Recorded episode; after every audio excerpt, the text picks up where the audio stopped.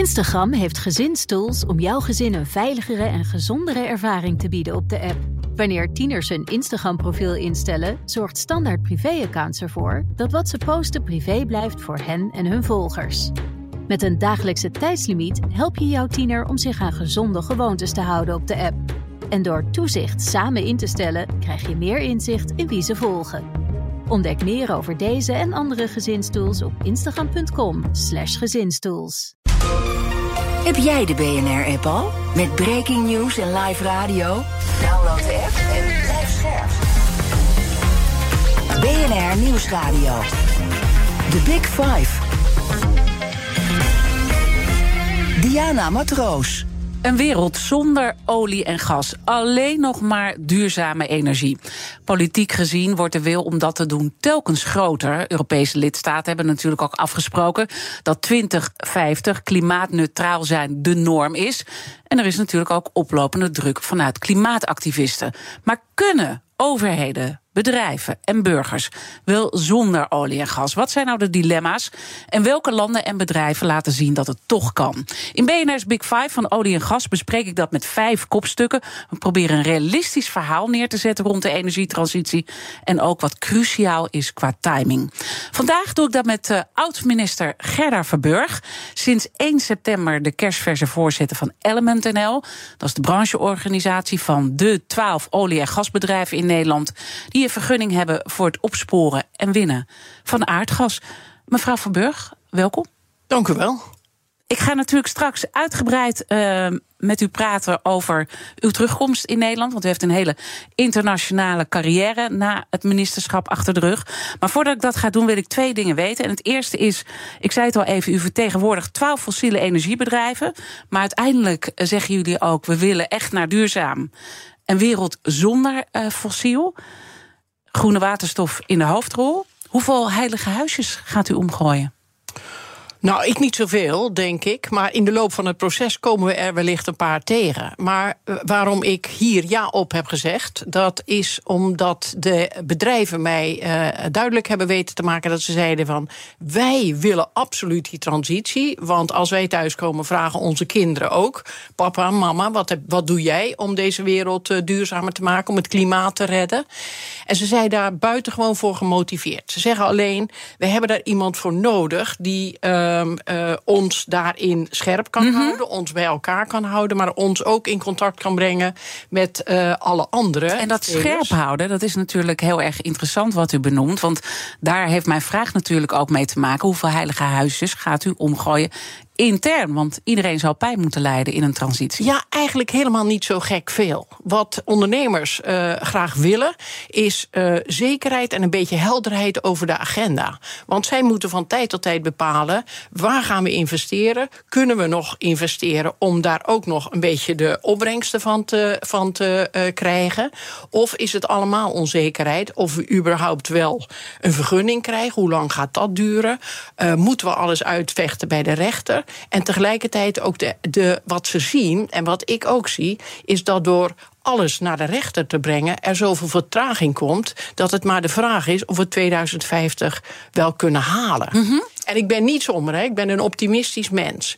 Maar ik zeg wel, we hebben dezelfde droom. Voor mij is die stip aan de horizon van 2050 en 2035 net zo'n harde stip. Maar die agenda is nu wel gezet. De handtekeningen staan er. Dus ik zeg ook tegen NGO's: kom nou een keer bij elkaar en laten we gezamenlijk een route uitstippelen. Okay. En laten we dan elkaar scherp houden. Dus ik zit hier ook ja. om die uitnodiging te doen aan NGO's om te kijken hoe we dat op een constructieve en scherpe manier kunnen doen. Maar wel de doelen halen interessant om daar wat meer de verdieping op te zoeken. Want uh, dat is eigenlijk een andere opstelling. Maar goed, dat vraagt natuurlijk ook wat van iedereen om daar zover uh, te komen. Maar misschien mooi om deze tweede vraag te stellen. Want ik zei al, u begon uh, als minister, heel lang geleden, minister van Landbouw. Toen al heeft u gezien hoe weerbarstig transities zijn. En dit is net zo'n weerbarstige transitie. Want nou, we zaten allemaal een beetje terug te kijken. En toen was u al bezig met stikstof. Zeker. Ik was uh, minister van Landbouw, Natuur en Voedselkwaliteit. En dan heb je eigenlijk alle belangrijke elementen bij elkaar. Dus je moet wel uh, uh, met elkaar praten. Je moet het wel met elkaar eens worden. En dat is ook gewoon belangrijk. Dus ik ben daar altijd mee bezig geweest. Um, maar ik ben een realistische uh, optimist of idealist. Zal ik, laat me dat zo zeggen. Mm -hmm. Ik weet dat je niet van het ene moment op het andere moment van fossiel naar duurzaam uh, kan. Mm -hmm. Als je nadenkt over hoe we in de jaren 50 na de vondst van uh, gas over zijn gegaan van olie naar gas, dan heeft die hele transitie een hele poos geduurd, hoewel daar enorm in geïnvesteerd is. Dat heeft zo'n 75 jaar geduurd en nu willen we in, in 25 jaar van gas naar uiteindelijk inderdaad groene waterstof. Nou, dat, dat, dat is een uitdaging, dat is fantastisch. Mm -hmm. Maar ik ga hem graag aan en uh, onze leden gaan hem ook heel graag maar aan. wat heeft u dan geleerd in die tijd? Hè? Want uh, ik zei al, toen was u met stikstof uh, al bezig. Nou, we zijn er nog steeds mee ja. bezig. Hoeveel jaar, welk jaar bent u gestopt? Nou, in het eind 2010. Ja, dat bedoel ik. Dus we zijn zo ontzettend lang bezig. Ik heb trouwens ook toen met, ik heb in de Big Five ook met Jacqueline Kramer gesproken. In uwzelfde tijd minister. Die had toen al een heel mooi stikstofrapport. Dat is ergens in een la verdwenen. Die zegt ook, we hadden toen al kunnen oplossen. Dus, dus wat heeft u nou geleerd in die tijd... Waarvan u zegt, ik kan deze transitie sneller leiden? Of is dat gewoon niet mogelijk? Nou, uh, sneller wil ik niet, uh, wil ik niet zeggen, want het, het vraagt enigszins. Hè. We gaan ja. al razendsnel in die, in die 25 jaar die we onszelf uh, toestaan. Um, maar wel effectiever. En dat is door te zeggen van laten we oppassen dat we elkaar alleen maar voor de rechter tegenkomen. Mm -hmm. Want dat gaat echt niet helpen. Laten we elkaar veel meer aan de onderhandelings- of liever nog de overlegtafel tegenkomen. En dan kom ik hier al een geweldig goed voorbeeld tegen. Ik zit bijvoorbeeld in het Noordzee-overleg. Het Noordzee is een prachtige zee, maar het is er ook erg druk. Want er staan in toenemende mate windmolens. Uh, vissers willen nog graag aan de voedselvoorziening bijdragen. Um, maar ook de natuur moet daar in de gaten gehouden worden. Dus op die Noordzee zijn drie vormen van transitie aan de gang. Nu is een akkoord gesloten in 2022, dacht ik. Nee, 19. En als gevolg daarvan is het Noordzee-overleg gekomen, waarin alle spelers aan tafel zitten. En op het scherpst van de snede met elkaar bepalen wat kan wel, wat kan niet. Nou, dat gaat af en toe best wel eens een keer uh, scherp.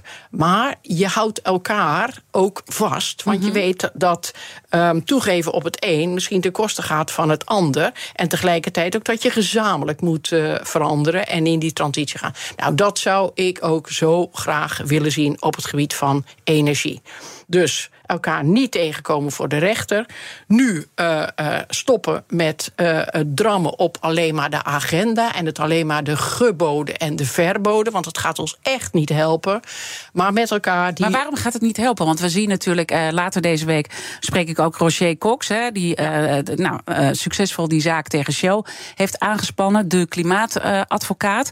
ja, die, die zal zeggen: joh, ik krijg een enorm veel voor elkaar met al die rechtszaken. Ja, dat zal wel. Maar dan krijgen ze op korte termijn hun zin. Um, en, maar op langere termijn worden de doelen niet gehaald. Ik bedoel, op het moment dat je met elkaar ook tussendoelen kunt uitstippelen. en niet alleen praat over 2050. dan weet je veel beter waar je naartoe werkt. En dan kun je daar ook nog uh, een aantal indicatoren langs uh, zetten enzovoort. Maar je bent aan zet. En je kunt ook allemaal zeggen: van hier zijn de eerste resultaten.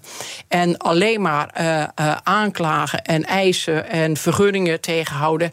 Ik ben bang dat ons dat niet gaat helpen. Ja, van de wal in de sloot. Mm -hmm. Want wat, dat probeer ik toch, hè? Want ik bedoel, via de rechter kun je toch een hoop voor elkaar uh, krijgen. Kan je gewoon dwingende maatregelen. Dat zien we in tal van zaken gebeuren. Hebben we ook natuurlijk uh, met stikstof uh, gezien. We zien een herhaling van zetten.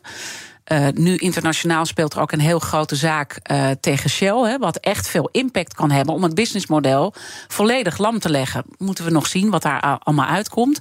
En dan zegt u van ja, maar het gaat eigenlijk averechts werken. Ja, dat denk dus maar ik net wel. vanuit eh, wie het dan bekijkt, denk ik. Ja, dat is ook zo. En daarom moet dat, moet dat gesprek ook op, op, op, eh, Ja. eh, tot stand komen. En daarom zeg ik hier: mijn droom is dezelfde droom als die veel NGO's hebben. En die veel vaders en moeders en eh, kinderen, Mhm. families hebben. We willen allemaal naar een duurzame planeet. We willen allemaal naar een beter klimaat. We willen allemaal naar een betere natuur.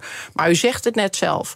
Op het moment dat je het bedrijfsleven wilt lamleggen, die een belangrijke rol moeten spelen in die hele transitie, dan vraag ik me af of je daarin wel goed bezig bent. Als je zegt, jullie moeten eh, meer doen, jullie kunnen beter dan je nu laat zien, laat ik me ontzettend graag uitdagen en de leden van Element NL ook. De Big Five. Diana Matroos. Mijn gast is Gerda Verburg. Zij is voormalig minister en nu dus de kerstverse voorzitter van branchevereniging Element NL. Dat is de brancheclub van de twaalf olie- en gasbedrijven in ons land. En toch misschien nog even mooi, want na uw ministerschap werkte u zes jaar in het buitenland. Voor de Voedsel- en Landbouworganisatie van de VN. En voor een tak van de VN die wereldwijd ondervoeding eh, terugga- eh, tegengaat. Eh, begin dit jaar kwam u terug naar het land. Waarom terugkomen en waarom deze nieuwe baan? Want het is echt totaal iets anders. Terugkomen omdat mijn partner zei: eh, Schat, na twaalf jaar buitenland wil ik terug naar Nederland, dichter bij de familie. En als je geliefde je volgt twaalf jaar naar het buitenland en dan zegt: Ik wil nu terug naar Nederland om dichter bij de familie te, te zijn, dan zeg je alleen maar ja en amen. Zo simpel, zijn, ja. zo simpel zijn die besluiten. En dan kom je terug in Nederland. En ehm, dan weet je dat, je dat je nog veel energie hebt. Je hebt veel ervaring opgedaan. En dan ben je gewoon beschikbaar voor wat er langskomt. Dus ik nu, nu, doe nu een paar prachtige dingen in de transitie. In de energietransitie richting duurzaam. En ik ben ook betrokken bij een voedselinitiatief. Dat heet Next Food Collective. Dat eigenlijk precies dezelfde agenda heeft. Namelijk alle spelers in de hele voedselketen bij elkaar brengen. Boeren kunnen het niet alleen. Dus dat landbouwakkoord moet er, moet er komen. Geen, geen, geen enkele twijfel daaraan. Maar daarna moet ook de hele eh, voedingssector meedoen. Inclusief de supermarkten. Om ook de consument te bereiken met duurzaam geproduceerd en gezond en betaalbaar voedsel. En zo dus is het. eigenlijk precies eh, ja, twee ingewikkelde transities in een totaal andere sector, maar ze hebben eenzelfde nou, idee vanuit waar ze moeten gaan werken. Zeker. Dat, en dat is het, eh, het idee. Wat dat betreft eh, eh, zijn die parallellen ook duidelijk. En kunnen ze wellicht ook van elkaar leren. Want het gaat in die hele transitie gaat het ook om de zekerheid. Hebben we voeding? Hebben we energie? Het gaat om de betaalbaarheid. Kunnen huishoudens het betalen? En dat hebben we nog weer eens gezien met de, de, de oorlog. De Ja. Russische oorlog. De Russische inval in Oekraïne. Is het veilig? En eh, hoe snel kunnen we de verduurzaming doen? Nou, als je die vier punten nu gewoon vasthoudt, dan zie je dat het in beide sectoren, en ik denk in nog meer eh, sectoren, dat precies hetzelfde is. En toch, wat, wat, wat triggert u aan die olie en gas, waarvan u zegt van dat, dat wil ik gewoon graag aanpakken? Want er is een hoop vijandigheid rond dat dossier. Ja, maar juist dan heb je eh, realistische eh, of eh, realistische idealisten nodig die zeggen: ik heb dezelfde droom. Ik heb het al gezegd. Ik wil naar dezelfde stip op de horizon. toe. Zonder olie en gas, zonder fossiel. Ja, zonder fossiel uiteindelijk. Maar tot die tijd, en nu nog, laten we ons niet vergissen... Hè, 80% van de energie wordt nog geleverd door fossiele energie. En 90% van alle huishoudens in Nederland zijn nog afhankelijk van gas. Dus je kunt wel eh, dromen en grote ideeën hebben... maar stippel ook de route uit en ga die route dan. Eh, en hoe eerder, hoe beter we constructief eh, daarmee aan de slag eh, gaan... hoe sneller en verder we kunnen komen. Wat en ik, dan hebben de bedrijven ook zekerheid van wat nog wel kan en niet kan. En Mhm. dan kunnen ze daar ook hun beleid op afstemmen waar ze om zitten te springen. Laten we eerst ook even het probleem verder kaderen. Overigens vind ik het leuk dat u gewoon komt, want u bent echt de kerstverse voorzitter in een totaal nieuwe sector. En en nou, als wij dit bij andere nieuwe voorzitters uitvragen, dat ja, nee, we moeten ons anderhalf jaar gaan inlezen en dan kunnen we pas een keertje komen. En u komt gewoon meteen. Ja, ik beschouw dit als een compliment. Nou. Maar ook als een eerste tussenexamen. Eh hoe ver staat het? Hoe ver ben Ja. ik? Ehm, tegelijkertijd weet je dat je als eh, eh, ex-politica ook niet bang moet zijn om een keer een risico te nemen. En ik weet wat ik wil. En ik heb in gesprekken helder gekregen wat de hele sector wil. Dus daarin hebben we elkaar gevonden. Nou, daar wil ik het graag over hebben. Laten we dan daar het over hebben. Want het mooie is dat u ook uh, nou ja, eigenlijk uh, open naar zo'n sector kijkt. Hè. U gaat zich nou, laten informeren. En dan vallen ook bepaalde dingen op. Wat is nou de zorg die u heeft als u ziet de transitie? We zijn duidelijk, we hebben een stip op de horizon waar we naartoe uh, werken. Zonder olie en gas. Um, wat is dan vanuit het realisme het verhaal waarvan u zegt: hier gaat die fout? Uh, op dit moment, als het gaat om de uh, versnelling van, van het hele transitietraject, er zijn afspraken over gemaakt met, uh, met de regering, deze regering. en tegelijkertijd in die hele versnelling ook zorgen voor die energiezekerheid en betaalbaarheid. Daar zit voor mij wel een zorg. Want wat ik zelf heb meegemaakt deze zomer, ik kwam terug en ik had nog geen huis. In die wilde huizenmarkt vorig jaar en dit jaar ook nog wel een beetje, is het toch moeilijk om vanuit Genève een huis te kopen. Dus wij hadden inmiddels een uh, vakantiehuisje en daar hebben we een poosje gebivakkeerd. Maar wat ik regelmatig heb gezien, is dat uh, door de enorme stijging van het aantal zonnepanelen in dat vakantiepark, dat op enig moment de hele infrastructuur het niet meer, het net, het helemaal ja. niet meer kon, kon verwerken.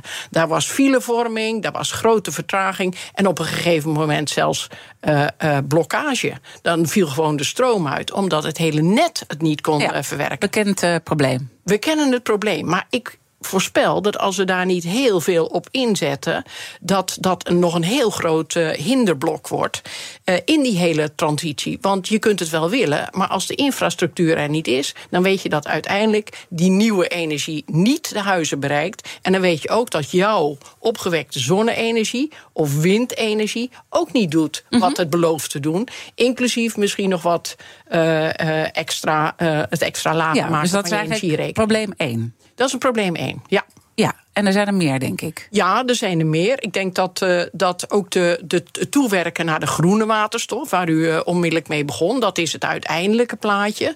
Maar we zitten nu nog, we zijn nu nog bezig met twee uh, voorgangers daarvan. En daar moet het dan uit voortkomen, of daar heeft het alles mee te maken.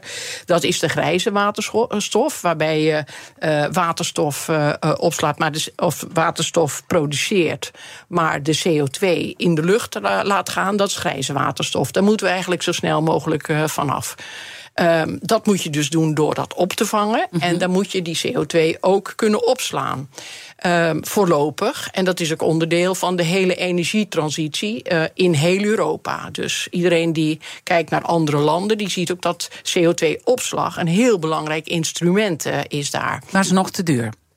Uh, nee, opslag, daar wordt nu aan gewerkt. Mm -hmm. Opslag wordt nu uh, aan gewerkt. Bijvoorbeeld het, uh, het, een, een Portos-project. Ja. Wat, wat nu goedgekeurd wordt. Daarmee kunnen we gasvelden gebruiken, lege gasvelden gebruiken voor een veilige opslag. Ja. En er is enorm veel kennis van de, van, de, van de ondergrond daarvan en hoe die velden zich. dus dat kan veilige opslag zijn. En dan kun je blauwe waterstof produceren. Hè. Dus dan vang je de CO2 op. Dat is al een stuk duurzamer. Uiteindelijk, ieders droom is natuurlijk de groene waterstof. Ja, dat gaat nog heel lang duren. Nou ja, dat, die business case moet verder ontwikkeld worden. En ja. dat moet inderdaad ook nog goedkoper worden. Want uh, dat betaalbaar zijn is ook van groot belang. Ja. En uh, voor huishoudens en zo. We hebben allemaal gezien wat die energierekening uh, kan doen met, uh, met mensen.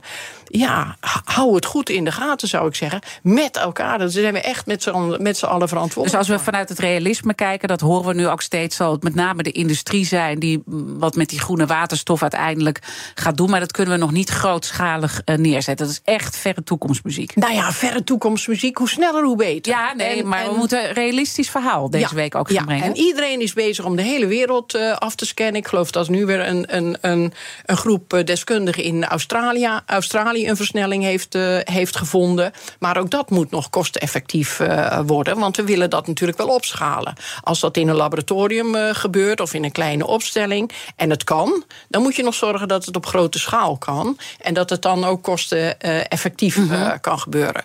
Dus ja, hoe sneller, hoe beter. Maar alsjeblieft, laten we realistisch zijn.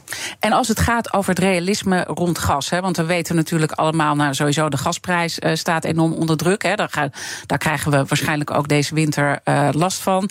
Reserves zijn minder groot dan we hadden gehoopt. We hebben het ook nodig voor de transitie, zeggen jullie. Hoeveel zorgen heeft u nou over onze plannen met gas, dat we daar heel snel van af willen als u het naar het realisme trekt? Ja, wij willen er ook zo snel mogelijk uh, van af. Ja. Uh, maar wel langs een reële pad. Overigens. Um, uh, de gasopslagen zijn heel behoorlijk gevuld voor de komende winter.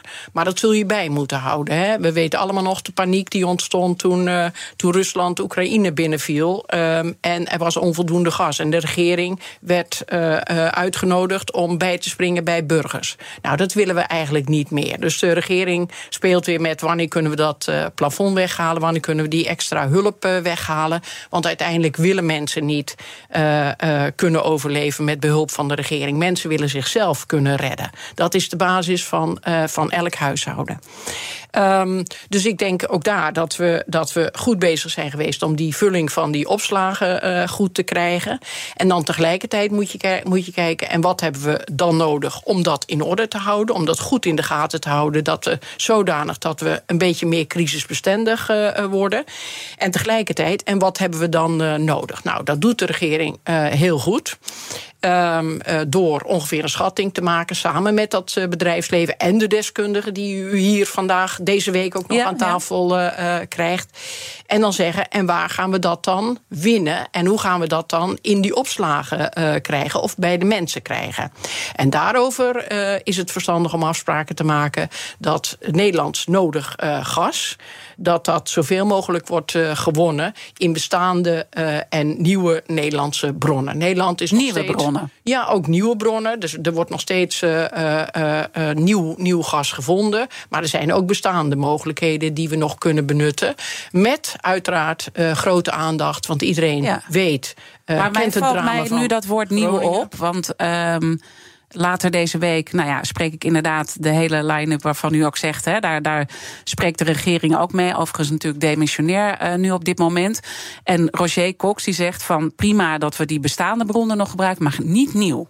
Ja, maar kijk, als je, dat kun je nu wel zeggen. Klimaatadvocaat, hè? Ja. Jawel, jawel, begrijp ik ook. En uh, ik, ik, geloof dat ik zijn naam ook ergens uh, ben tegengekomen. Ja, u gaat hem vast ook ontmoeten ergens. Ja, ongetwijfeld. Ja. En graag. graag. Ja, dus hier bij de uitnodiging. Um, graag kom ik hem uh, tegen en graag ga ik met hem in gesprek. Daar kun je nu stoer, stoere dingen over zeggen. Maar wees ook weer een beetje praktisch en, en pragmatisch. Hou dat ideaal voor ogen, maar wees praktisch en pragmatisch. Op het moment dat je het toch nodig hebt om aan de binnenlandse vraag te voldoen. Hè. Dus de afspraak is al dat er absoluut niet meer wordt geproduceerd dan de Nederlandse vraag. Dus we gaan dat niet meer uh, exporteren. Ja, dan zul je toch moeten kijken. Willen we dat dan van eigen bodem, uh, uit eigen bodem uh, produceren? Um, of willen we, en dat, dat gaat op een duurzame manier, de productie in, in uh, Nederlands, op Nederlandse bodem, bodem is 30% duurzamer dan wanneer we dat moeten importeren.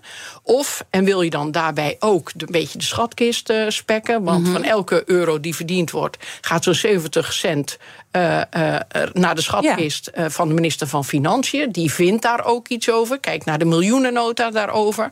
Of ga je dat importeren en dan haal je meer vervuild gas naar Nederland. Omdat het getransporteerd moet worden ja, maar en ook, ook de hele bewerking. Ook, de, ook de, hele, de hele productie is, ja. is, is veel, veel, veel vervuilender.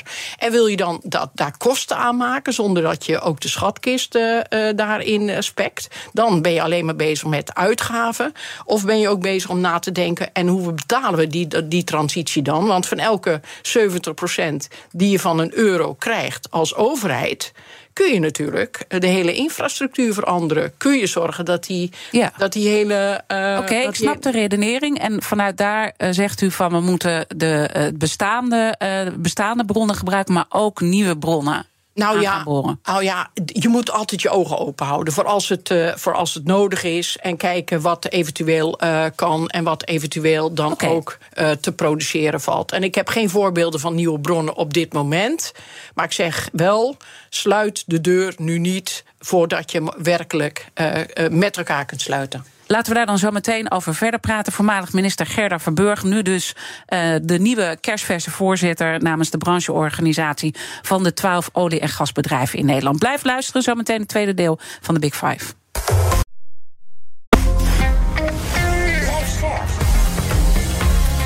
BNR Nieuwsradio.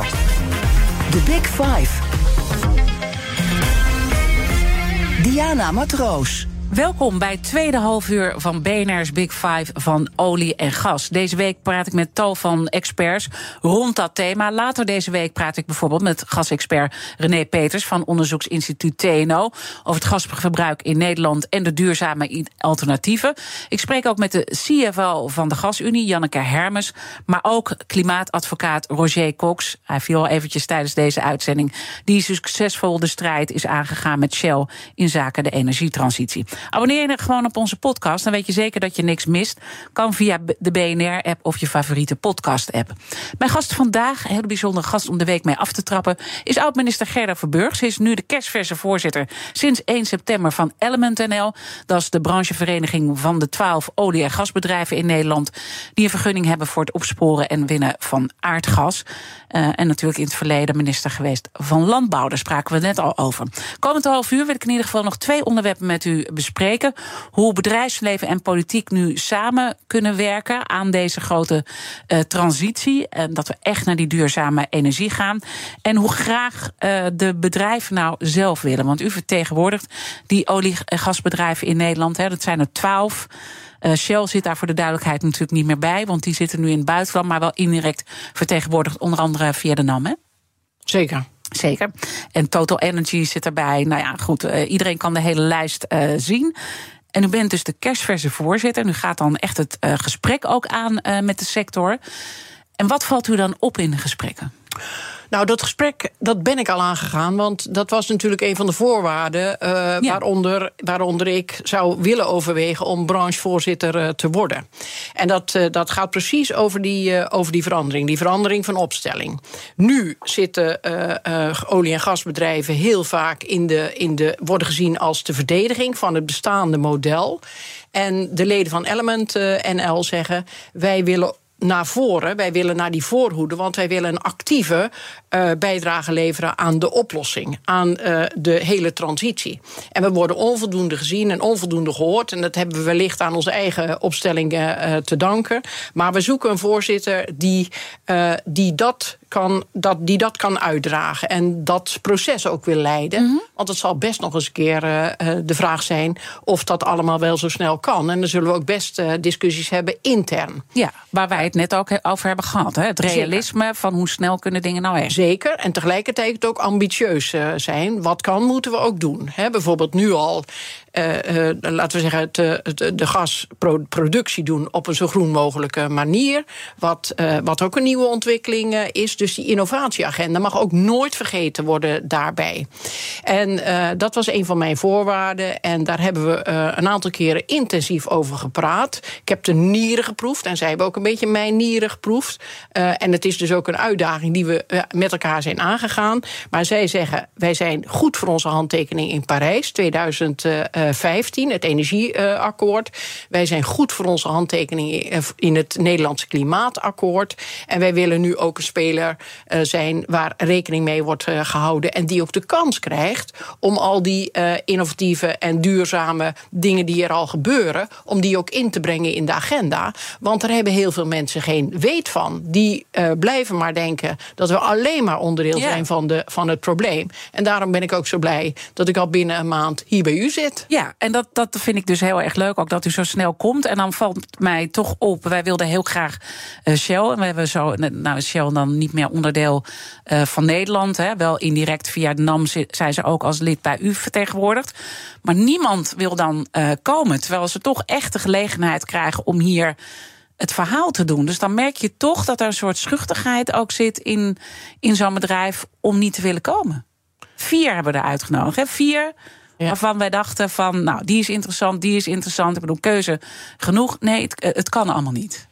Ja, wat kan ik ervan zeggen? Ik bedoel, ik ga niet over de agenda, ik ga niet over dat beleid natuurlijk van, uh, van Shell. Ik kan alleen maar zeggen, uh, ga de dialoog aan, leg de dilemma's op tafel. Vertel ook dat er eerst verdiend moet worden voor er verdeeld kan worden of geïnvesteerd uh, kan worden. Laten we dat ook niet vergeten. Ik vond dat de koning dat prachtig zei in de troonrede vorige week. Mm -hmm. Eerst verdienen, dan verdelen. En zo is het maar net.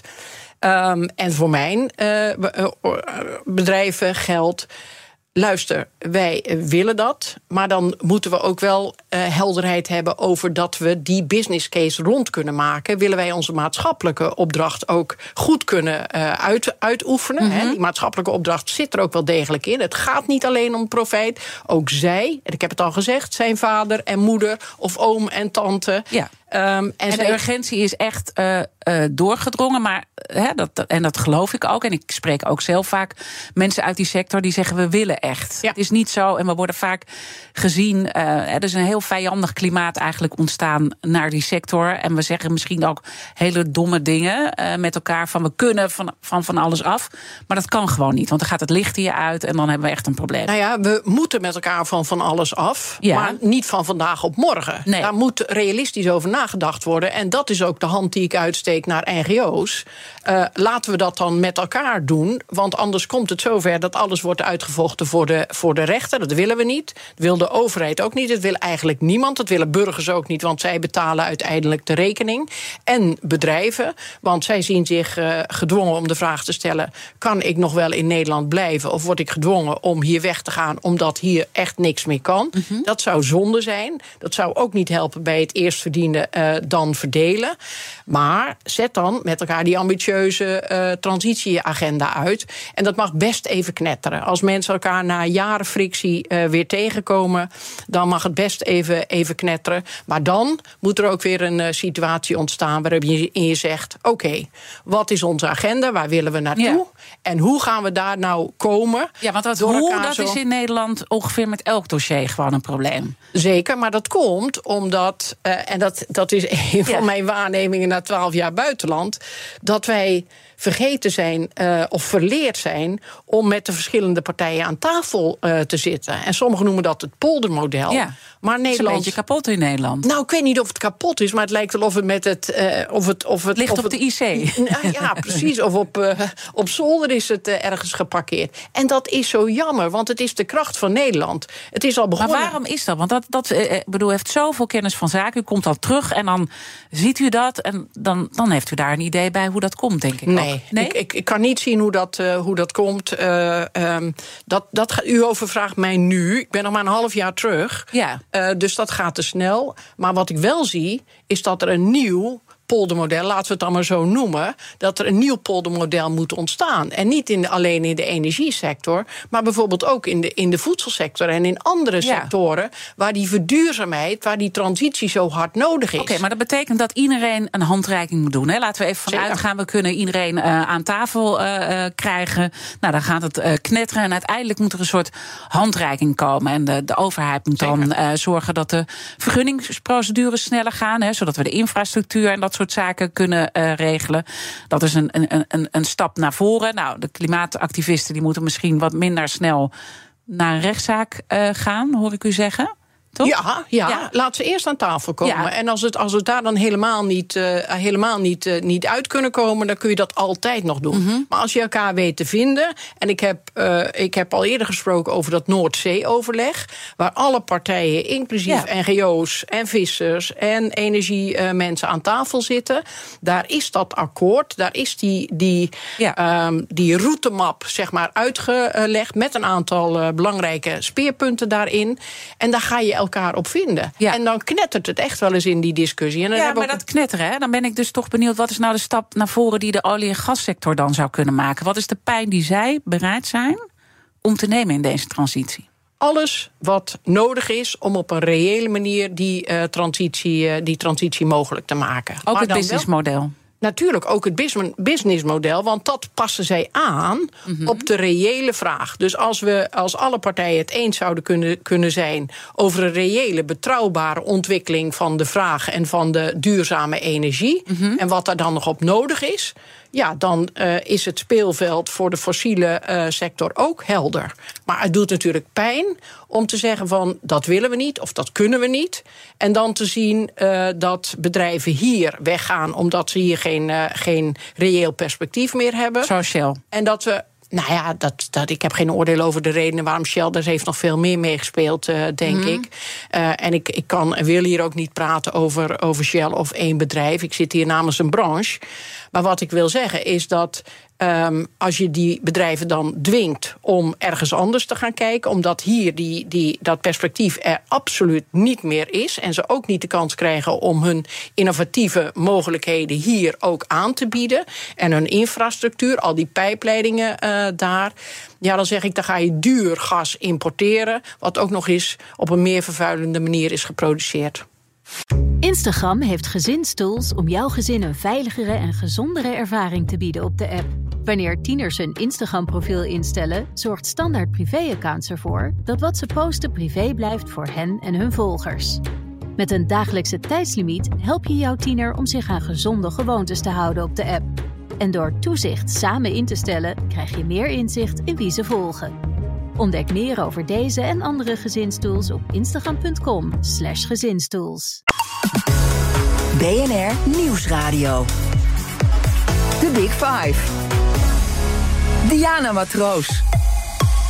Je luistert naar BNR's Big Five van olie en gas. Deze week uh, proberen we een realistisch verhaal te krijgen. Wat is er nou mogelijk uh, in de transitie en um, welke bedrijven, landen lopen nou uiteindelijk uh, voorop? Is daar, daar praat ik ook natuurlijk over met mijn gast vandaag, oud-minister Gerda Verburg, voorzitter van Element.nl, de brancheorganisatie van de twaalf olie- en gasbedrijven in Nederland. Is er iets waarvan u zegt, dat valt me op in andere landen, die pakken die transitie nou, veel daadkrachtiger aan dan in Nederland? Ja, het is te kort om dat al te zeggen. Mm -hmm. Ik ben uh, drie weken ben ja. ik voorzitter. Dus, um, nou, je bent al een eind gekomen dit uur. Ah, dank u wel, dank u wel. Um, ik denk dat Noorwegen, uh, Nederland en Noorwegen hebben de meest duurzame uh, manier om gas te winnen. En voor Noorwegen is gas ook onderdeel van de energiemix van de toekomst. Uh, en ik wil daar wel eens naar kijken, want ik kijk altijd naar Noorwegen als een van de frontrunners als het gaat om uh, de, de hele ook de duurzame doelen van de Verenigde Naties. En ik ben wel benieuwd uh, wat hun overwegingen zijn en waarom ze tot die conclusie komen. En, in die, en ook andere landen, ik ben graag bereid om daarvan te leren. En als ik ervan kan leren, en het is nog niet bekend in de brancheorganisatie, wat ik niet veronderstel. Ik denk mm -hmm. dat, er, dat daar veel meer kennis al is dan, dan ik nu uh, te bedden kan brengen. Dan moeten we daar natuurlijk uh, naar kijken. Want we zijn uh, altijd open om te leren en, en het steeds beter en sneller en ja. effectiever te doen. En wat leert u van die, ehm, behalve dat u zegt die rechtszaken die helpen uiteindelijk niet tot op, op een oplossing te komen. We noemden eerder al die grote zaak die nu in de staat Californië gaat spelen. Is wel een heel bijzondere stap. Dus eigenlijk de staat die tegen de oliebedrijven ten strijde uh, trekt. Uh, nou, dat gaat nog heel lang natuurlijk duren, maar dat kan uiteindelijk echt ook het businessmodel om zeep brengen als dat. Als de staat uiteindelijk daar in het gelijk uh, wordt gesteld. Hoe kijkt u naar die zaak? Ja, ik heb um, daar met grote zorg heb ik dat gelezen, ook in de krant. Mm -hmm. We praten over de jaren 60 van de vorige eeuw. En ik heb vastgesteld dat de Club van Rome, die in uh, 1972, dus bijna tien jaar later, uh, zijn rapport uitbracht, nog niet keek naar het effect van opwarming van de aarde. En dat betekent dat ze dat nog niet ingecalculeerd hadden en dat dat dus uh, tamelijk nieuw is. Nou, als Shell en, en, en nog andere bedrijven dat wel hebben gezien, dan hadden ze wellicht daar veel meer, uh, ja, hadden ze dat veel meer publiek moeten maken en daar ook een publiek debat over moeten aangaan. Maar ja, dat is een oordeel dat achteraf heel gemakkelijk uh, is. Ik ken de situatie van toen helemaal niet. -hmm. Maar met de kennis van nu zou je dat graag gewild hebben. En dus ben ik ontzettend ontzettend blij met de notitie van de regering, die alle uh, fossiele uh, bijdragen van de overheid, hè, want het heet nu allemaal, allemaal subsidies, maar er is nauwelijks subsidie bij. Maar laten we al die zaken maar eens in een plaatje, laten we dat maar eens openbaar maken. Nou, nee, ze zijn openbaar, ja. dus dat is prima. Maar laten we ze dan uitpellen en bespreken en zeggen wat is wat. Hè? Want soms wordt het ook de, de bijdrage aan huishoudens aan toegevoegd, ook de bijdrage om bepaalde. Ja, het debat zuiver met de feitelijke ja, informatie. Dus en, u zegt goede zaak. Ja, ik, ik ben er hartstikke blij om. Want hoe, hoe doorzichtiger het is en hoe eh, beter iedereen ja. zich kan informeren. Maar, maar zegt u dan ook tegen de uh, sector uh, van die twaalf bedrijven die u nu vertegenwoordigt als jullie nog een rapport hebben op de plank, wat misschien niet zo nou, lekkere informatie is, maar jullie weten bepaalde dingen als het gaat over uh, de gevaren van, van de sector. Breng dat naar buiten. Ja, ja. Ik ben een, ik ben een groot, voorstander, groot voorstander van het voorkomen dat er een lijk in de kast uh, terechtkomt. Dat had ik als politiek, uh, politica al een hekel aan. Dat je een deur open doet, dat je denkt: oh.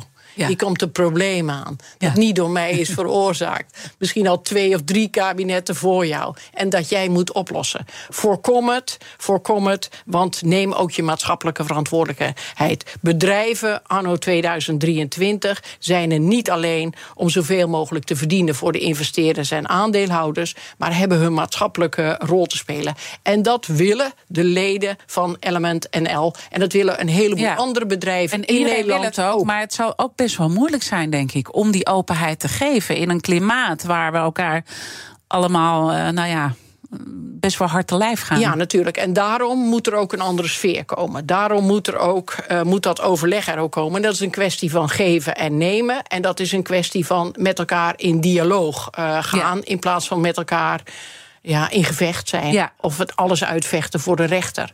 Nou, misschien gaat... mooi om naar het gevecht dan politiek gezien uh, ook te gaan. Want we krijgen natuurlijk ook uh, verkiezingen. En uh, de gasten stellen elkaar vragen via de kettingvraag. Vorige week was er een heel mooie week. BNR 25 jaar. we bestaan 25 Van jaar. gefeliciteerd. Hangen er nog steeds. ja, hartstikke leuk. En vorige week hebben we de, heeft mijn collega Art Royax vijf mooie gesprekken gehad. Met de hoofdredacteuren die BNR heeft gehad. En hij besloot met de huidige hoofdredacteur, Mark Adriani van onze zender dus. En uh, Mark Adriani had een uh, vraag voor u. Luister maar. Ja, mijn vraag aan Gerda Verburg is uh, als volgt. U was Kamerlid, vice-fractievoorzitter en minister, allemaal voor het CDA. Nou, we weten allemaal, het CDA heeft het moeilijk, zeker in de peilingen. Kiezers vertrekken naar BBB, naar Omzicht. Uh, mijn grote vraag is, ja, en het is denk ik ook heel waardevol om dat van uh, Verburg te horen, omdat zij die, die fractie kent, het CDA goed kent. Welk advies heeft zij voor Bontebal? Welk geluid moet hij laten horen nu, op dit moment in de campagne, om toch nog enige kans te maken? Nou, heeft hem uh, gezien, hè? Niet zo ingewikkeld, uh, denk ik. Ik heb hem af, afgelopen zaterdag op het congres ja. nog gezien en zelfs uh, gesproken. Ik denk dat het een, uh, een goede keuze is op dit moment. Hij komt uit een groot gezin. Hij weet wat het is om midden in de samenleving te staan. Want een groot gezin, ik ben er een van tien, is, is al een samenleving in het klein. Um, hij weet waar hij over praat. Uh, hij is jong, hij heeft energie. En ik denk dat hij buitengewoon goed uh, ja. thuis is in de waarden en uh, normen van het CDA. Die gaat hij vertalen. Dus ik zou zeggen, Henry, blijf gewoon jezelf. Luister goed naar je eigen intuïtie. Doe geen gekke dingen in de, in de campagne. En ja, de BBB heeft een aantal kiezers van het CDA, soms ook goede mensen van het CDA overgenomen. Dat doet de lijst Pieter Omtzigt ook. Maar het beste is om, zoals Henry het zaterdag ook zei, um, als je dat belangrijk vindt, dan kun je beter bij het origineel blijven. Mooi antwoord uh, op deze vraag. En natuurlijk gaat de kettingvraag door. Want morgen dan heb ik Gilles van den Beukel te gast. Hij is de energie-expert van het Den Haag Centrum voor Strategische Studies. Dus hij kan ook een heel goed overzicht geven wat er allemaal speelt. Maar wat zou u nou echt van hem willen weten? Um...